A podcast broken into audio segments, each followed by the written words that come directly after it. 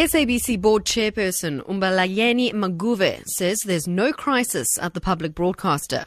This follows the abrupt resignation of SABC CEO Jimmy Matthews, the suspension of three senior journalists, and an open letter to COO Hlaudi Motsoeneng claiming there is an atmosphere of fear in the newsroom.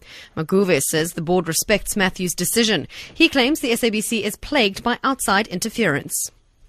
What worries me though is that when we discipline people who do not adhere eh, to our, to our policies, it is interpreted as censorship.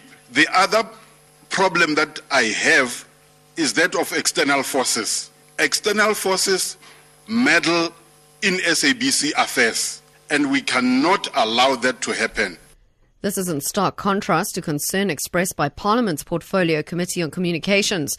Committee Chairperson Humphrey Maxegwana says he is deeply concerned by developments at the SABC. What, what, what we can do as a committee when we go back in August, will be able to get the briefing from the ministry, from the SABC board. And definitely it will be in our priority list of items in our agenda. The Constitutional Court has accepted the Treasury's report, which has determined that President Jacob Zuma pay back 7.8 million rand for non-security upgrades to his private home in Nkandla. In March, the Constitutional Court gave the Treasury 60 days in which to determine what the president was liable to pay. The ANC has welcomed the report, but the DA and the EFF say the figure is not convincing. A man has been seriously injured after he was apparently thrown from a moving train near the Brackenfell train station. The 40 year old man's friend witnessed the incident and alerted authorities. ER24 spokesperson Russell Meiring says local authorities stopped all the rail traffic to allow paramedics access to the patient who was lying next to the track.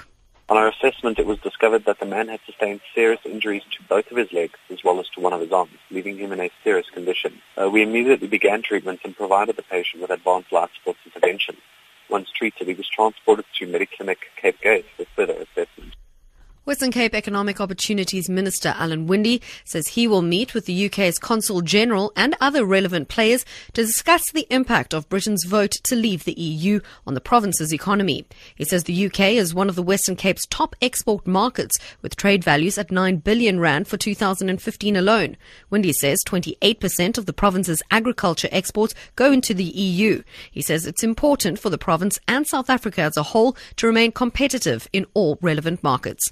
I'll be back with your next bulletin at 3 o'clock. For Good Hope FM News, I'm Jerry Saunders.